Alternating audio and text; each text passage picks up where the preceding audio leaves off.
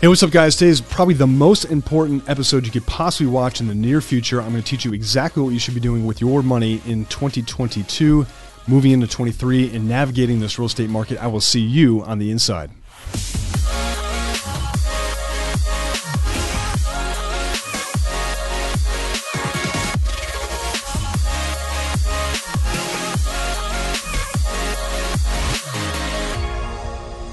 Hey, good morning, good afternoon, or good evening, no matter what time it is. I hope that you guys are having another amazing day. I'm with my awesome host, Mister Josh Zuniga. Let's go. What we're looking for today is a little bit of advice navigating these troubled waters when it comes to talking about real estate. Um, troubled waters might be an understatement. I think things are looking very stormy out there. Yeah, very this is stormy. Hurricane season, even if you're an investor, whether you're an owner, a buyer, or even an investor, things are looking a little bit crazy right now, right? Yeah. And I think a lot of me, me, myself as an investor, you as well, have pumped the brakes on quite a bit of things and yeah. just trying to see what really happens. For sure. Are there opportunities out there right now? Yes. Absolutely. Are there going to be more opportunities that are going to come in twenty twenty-three? one hundred percent. Yep. Probably twice as much, maybe even three times as much. Dude, is it weird that I get excited about markets like this? I do. Is it a little like sadist? I've been, no, trust me, you've been planning for this. I've been planning for this. I'm just I, checking. Yeah. I've known about something yeah. that happened of this stature, you know, for the last I feel guilty. Years. I feel guilty for feeling good about this. Shouldn't happen. Well, because I think we're prepared. Yeah. Yeah. That's but a lot right. of people are not. Okay. Let's talk to them. Let's do it. Okay. So number one, uh, I would be putting my money into a cash flowing property that has a solid tenant in it. That could qualify probably as commercial property with an A-grade tenant who's got good financials, or maybe a rental property that's cash flowing pretty dang well that also has good financials in terms of a tenant, meaning that we've got background checks, we've got credit checks, they've got a steady job, or if they're self-employed, they've got massive reserves, whatever it is. Good opportunity here. Understand what happens in a down economy like this. People flee to safety. And so if you have a property that is cash flowing pretty consistently with a good quality tenant, and that could, again, be commercial or residential, mm-hmm. that is worth money in the open market. And sometimes you can get around what the market value of a property would be. For example, if I were to sell you my personal residence, it may be worth less to a person, an investor specifically, than it would be as a cash flowing property because they're purchasing the stream of revenue. Okay. And understand there's three types of appraisals. You need to understand this fundamentally if you guys are talking to, you know, if you're thinking about investing into the real estate market. Yeah, this is very good, guys. Pay attention on this. So one. You have market approach. Market approach is basically where they take a sampling of very similar properties in the area, see what they sold for, and kind of average them in, make adjustments based on square footage or maybe number of bedrooms, baths, or views, or whatever the situation is. Very subjective, right? Mm-hmm. The second type is called basically an income approach. And that is basically where they literally look at the financials and say, how much income is it? How much expenses? What is the net operating income? What is the required return on your investment, A K A capitalization rate, cap rate? Okay. And in, in, as inflation increases, we know that, hey, if inflation right now is ten percent, I need at least ten percent of my money to, to break even. I'm just looking to break even, right? I'm going to go out there and look for a property that's got a cap rate of ten percent, a capitalization rate or R O I of ten percent. Or higher. Yeah, or higher. And so now that property became more valuable, essentially, if you want to think about it that way. You got to be careful because the there is an inverse pressure between capitalization rates and purchase price. That's what you got to be aware of as an investor. Okay, so as capitalization rates increase, the market value of those decreases. It, it, so it's a little bit of a mind fuck, okay? Quack mm-hmm. that. And so really what you need to understand is there are opportunities in segments of the market, in segments of geographic areas that are sexier than others. People are going to flow to safety. They're going to take their money out of the stock market, which is doing just abysmally. I think we're down twenty-one percent on the S and P five hundred as of today's recording date, beginning of October twenty twenty-two. And so that's not good, right? And so people might be doing some tax harvesting, which is a thing that happens in the later months of a year, especially in a down market, mm-hmm. where they can sell those assets and take a tax loss, put that money into another property, and then we could do some really creative things where we can actually buy a property for a lower price because prices are coming down, and then be able to appreciate that property over the next ten years, let's say. Then we could do things like deferred taxes using a starker exchange, also known as a ten thirty-one exchange. Put on my nerd glasses. I just dropped some knowledge on you. So, you know. That was good stuff, man. Yeah, that was good sure. stuff. That was the deep dive and then the deeper dive. Yes. That's what we like to call let's it. Go deeper. Carl loves deeper. to get into it, right? Yeah, I'm just a nerd. Yeah, it's all good. Yeah. So let's talk about, though, because even with the, uh, the climate for investors right now, we obviously know that prices are decreasing. Sellers are willing to negotiate. But even if even if investors are trying to put a loan on one of these properties, they're not they're also experiencing a hard time, right? Yeah, it's it's tough. Yep. Rates are at seven and a half percent, but even on the investor rates, D S C R loans, Ooh, dude, those are intense, nines. right? So yeah, I I literally just got quoted for a property that we're doing just to put a loan on it after we're done with the rehab. It's going to cost just to put the loan on it, three points, right? That's yes. three percentage points on top of all the fees. It's almost going to cost me forty to fifty thousand dollars just to refinance. Just it. to refinance it and put a loan on it. That's not even to say the hundred and fifty six that we put down on it.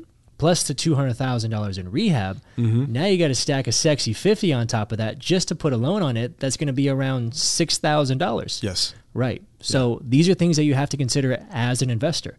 Some of those deals may not be good. What I mean by that is that you you have to be way more creative when you're getting into these transactions and when you're actually analyzing these properties. Case in point, creative financing, mm-hmm. right? So creative financing is a term. I think Pace Morby have really has really done a great job great at job. coining that Love term. Love that guy, for sure. And Carl, give a brief breakdown of uh, creative financing yes. for our, our audience. So here. Creative financing means probably not using a bank, right? And so okay. understand that these sellers on a lot of these properties can help you finance them, mm-hmm. okay? And there's a couple different ways we can do that. Number one, we can do something called subject to. Subject to is basically where the seller comes in and says, hey, look, dude, I'm way upside down in my house. You know, I owe five hundred dollars. And the market value currently is four hundred fifty dollars. I'm ten thousand dollars upside down. I can either give it to the bank or I can give it to somebody like Josh. Josh is a very nice guy. He's going to come in and say, hey, look, Mister Seller, I understand you're fifty grand upside down, but you've got a really sexy kind of loan right now. Like your loan is maybe at two point eight seven five percent. Hey, here's what I want to do. Let me give you five G's. Just walk away from the property, but let me take over that payment, okay? The original seller is going to remain liable for that mortgage. Mm-hmm. The name is on that mortgage is still the previous seller, but now Josh owns that, but the payment's relatively low, right? So it's kind of, it's sexy for you as an investor. Yep. Now you can throw a tenant in there. Now you actually have title to that property. You can depreciate that and you can do some creative things with that. When the market reverses itself and we start to see some appreciation, then you go ahead and refinance out of that loan. It gets out of the seller's old credits, you know, his, it gets cleaned off his credit. It's in your name now, and you can do some other creative things like maybe pull some cash out. You can do a B R R R R method or something like that and continue to flip those. Yeah. One beautiful thing, guys, I want to tell you about, especially one that's creative financing is sub two, if you don't even have the perfect credit, you know, doing this. You don't need credit. Exactly. You, re you just have to obviously win the trust of the seller, have a wonderful conversation with them, make sure that you're actually satisfying their needs, not only assuming the loan, you know, give or take, mm-hmm. but also give them enough funds to even start a new life. Yeah, okay? for sure. Yeah, give them this five works grand, out. Grand. If you yeah. can have, say, one, two, three, ten, twenty, thirty of these properties, none of them are on your credit, so they don't even affect your strategy and ability to actually purchase outside of that. Yes. And then you're cash flowing on all of these properties. That's a damn good day. It's a great day. Something to definitely think and uh, you know ex explore more on, right? Yeah, for sure. And there's one that's very similar to what's called a subject to, and basically you can do an assumption of a loan. Mm-hmm. Now, a lot of the F H A and V A loans that were written in the last five years at low rates are assumable. And it's very, very, very important to understand that there's a lot of value in that right now. This is super cool, guys. Okay, so check this out. out. So say a V A loan that was written, you know, a year and a half ago is at two point two five percent. Well, today's rates, as we know on V A loans, are about six point five percent, mm-hmm. which is still, in my opinion, pretty dang good, but I'm old. And so there's a four percent gap there where I'm literally going to save four percent on that mortgage amount. A lot of the V A and F H A loans that were written in the last year and a half may be upside down soon, okay? Because if prices come down and do correct to where the affordability gap is closed, a lot of those V A and F H A loans will be underwater, but a guy like Josh can come back in again and assume that loan, maybe give the seller a couple bucks to get out of the way, and then, you know, the loan literally goes in Josh's name, but he assumes that interest rate in the existing loan balance. Very sexy from an investment point of view, right? Mm-hmm. Because you know, you don't want to pay interest. We don't like paying interest. No, nobody does. And even speaking of interest, you know, I had one of my uh, sellers, uh, he actually came to me, the property's paid off, the property's free and clear. Uh, we've had it on the market a few months, obviously because of what's going on in the real estate market. He's like, hey, Josh, can we do creative financing or can we put, you know, seller financing on this deal? I was like, yeah, absolutely open to it. Let's talk about the terms, right? So probably some of the sexiest terms I've seen on the seller finance side. I'll tell you about it right here. So He, the market rents in this area are gonna are paying twenty-two hundred dollars a month. He was cool with twelve hundred dollars a month as his payment. Zero interest, five year, the loan refinance at any point in time, thirty thousand dollars down. What? Yep. That's crazy. That's a great deal. Can you right? send me the address on that? Hey, trust me, I'm already talking to him. Oh.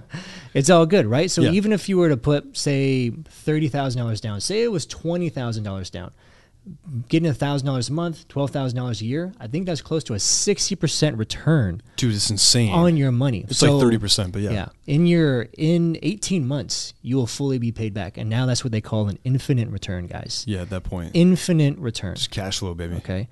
The yep. reason we say this is because there's always an opportunity for more education, especially when you're in real estate, especially when you're investing, especially if you're even new to real estate. Here's the thing, guys. There's going to be a lot of opportunities that are going to be coming here within the next year, maybe eighteen months, maybe twenty-four months. We don't know. We want you to be prepared for those. But what I mean by that is, like, you need to get in the game. You need to stop being on the sidelines, okay? Set yourself up with an individual like Carl or myself. That's educated. That's educated on what the actual process is that you want, you actually want to pursue, whether it's rentals, whether it's creative financing, subject to, seller finance, all those things, right? Assumable loans. And we can make those deals happen for you. Why? Because it's important. Why? Because this can change the course of your life and your family's life. Generational wealth. Generational wealth, okay? It's not about creating one deal. It's about creating several deals. And how are you going to do that? Not on the sideline. You got to yep. get your head in the game. Be, be smart about it. Like you said, you know, consult a professional that's actually done this, because a lot of people are posing as professionals on Instagram and really have never done it for themselves. Mm-hmm. So please be very aware of where you're getting your stuff from. All right, man, you killed it today. All right, you did a great job. I'm excited. This is going to be some good stuff. If you guys, if you guys are interested in this information, please reach out to us. We're happy to sit down with you, have a meeting, go to coffee, go to lunch, and we can definitely educate you more on any of these topics. Until like and next, subscribe. Yeah, like and subscribe. Until next time, we'll see you on the inside.